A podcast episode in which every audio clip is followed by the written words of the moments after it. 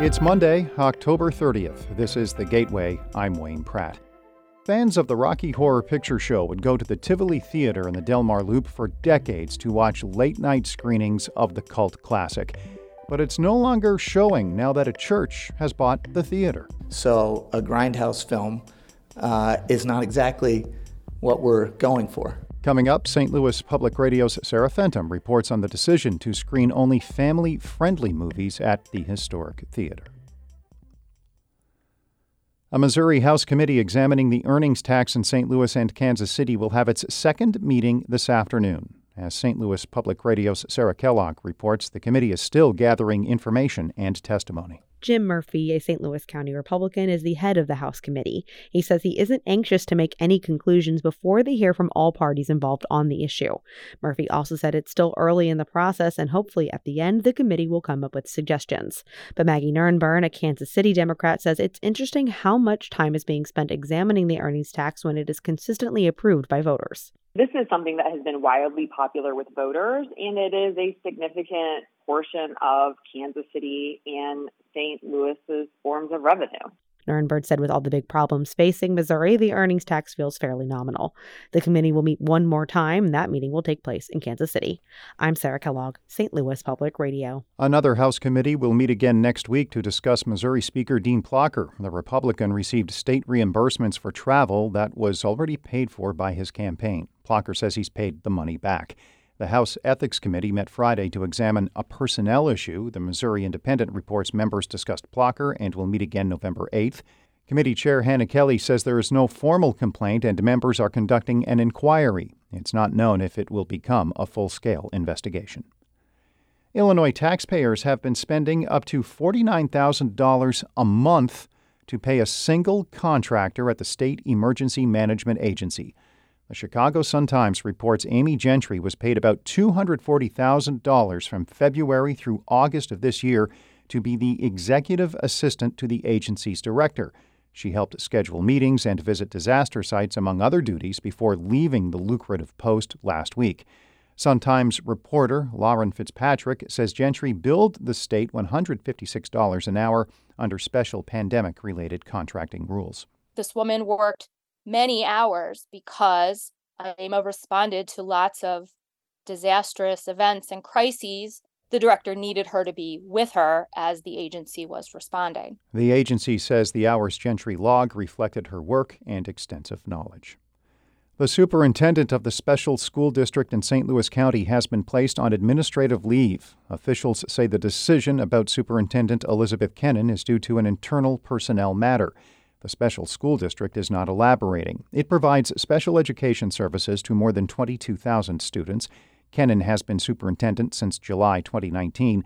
Michael Macklin will serve as acting superintendent. The executive director of diversity, equity, inclusion, and accessibility has been with the district since 2020. Gas prices in the St. Louis region are down roughly five and a half cents a gallon over the past week. GasBuddy's survey of roughly 1,000 stations shows the average is $3.29. That's about 31 cents lower than a month ago and nearly 7 cents less than this time last year. The national average is $3.45 a gallon. Prices in the Metro East range from $3.39 to $3.66. They range from $3.24 a gallon to $3.39 in Rolla, and prices run from $3.40 to $3.69 in the Quincy area.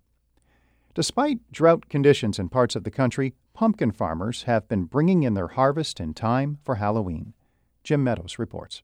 Among the top pumpkin producing states, drought conditions were most severe in Texas, where they reduced yields, according to Texas A&M's Extension Service. In Michigan, drought conditions were brief and mild, but farmer Mike Hufftelling said his pumpkin crop was still smaller than usual. We had a drought in May and June and a flood in July and August it's probably the worst conditions you can have. Illinois, the nation's top pumpkin producer, also saw drought conditions, but University of Illinois crop sciences professor Mohammed Babadoost says the Big Libby's pumpkin cannery in central Illinois was reporting above average yields. For Harvest Public Media, I'm Jim Meadows. St. Louis City SC has dropped its first ever playoff match, 4 1 to Kansas City. The results and rainy weather did not dampen fans' spirits last night in a sold out City Park. City SC player Tim Parker says the crowd added to the playoff atmosphere. I think the fans were incredible tonight. The weather played exactly how I thought it would. You know, I mean, it made the field really nice. The ball was moving good, um, and yeah, you know, it felt like it felt like November soccer, which is uh, you like to be playing in November for sure. City SC faces elimination in the best of three Major League Soccer playoff series. Game two is next Sunday in Kansas City.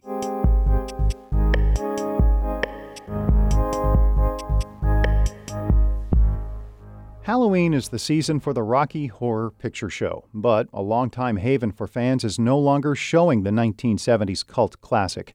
St. Louis Public Radio's Sarah Fentem reports on a church's purchase of University City's Tivoli Theater and what local queer people say is a loss. Grayson Justice says he first saw Rocky Horror in college, wearing a friend's borrowed wig. I got my first kiss here with a man, so that was pretty amazing. So, yeah the Tivoli would screen the movie late with performers in drag acting out scenes. I just love it. I just love the songs. I love the atmosphere and I love the crowd and it's it's a community. It's a community of people. Let's line up first. Oh, we're going to line up this way. But this year, instead of seeing the movie, costume revelers came to the Tivoli to protest. After the COVID 19 pandemic hit, the cinema chain that operated the theater moved out. The non denominational One Family Church bought the Tivoli to hold services, and church leaders say they won't screen Rocky Horror or any other movies that don't align with their faith. What do we want? Rocky Horror! When do we want it? Now! Earlier this month, dozens of people in costume performed the time warp on the sidewalk in front of the theater's old box office at a Rally for Rocky protest. Come up to the lab and see what's on the slab. Rocky Horror features Tim Curry as a pansexual Frankenstein like scientist wearing a lot of makeup and a lot of fishnets. Since its inception, it's become a queer touchstone. For many young people, the Rocky shows are their first chance to dress up in drag.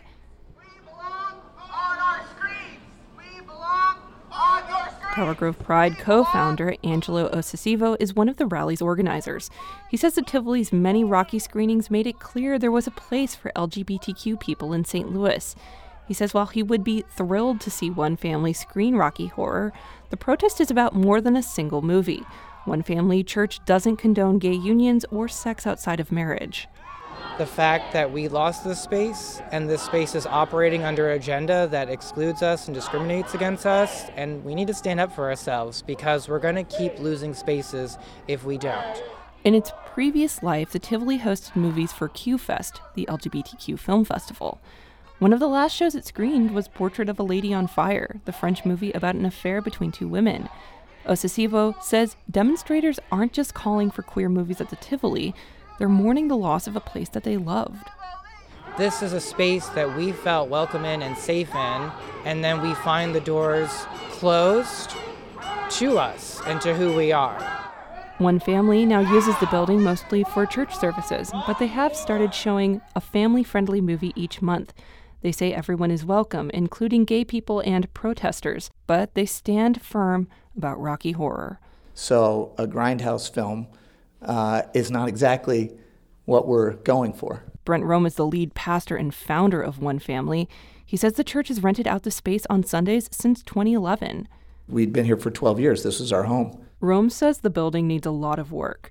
One family's renovating the Tivoli. They made one of the theaters into a cafe.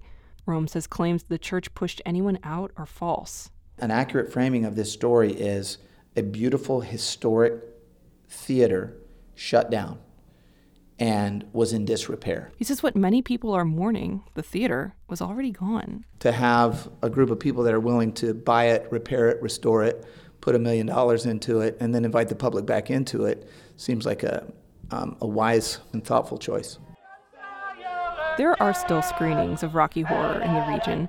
After nearly five decades, it's unlikely Rocky will ever die.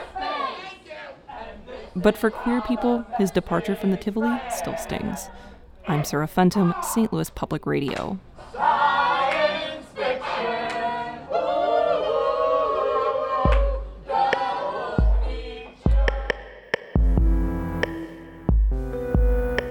Our David Casares edited that report. The Gateway is a production of St. Louis Public Radio, a listener supported service of the University of Missouri St. Louis. Theme music by Ryan McNeely of Adult Fur. But today, we are going out with the theme from Friends following the weekend death of actor Matthew Perry. He was 54. I'm Wayne Pratt.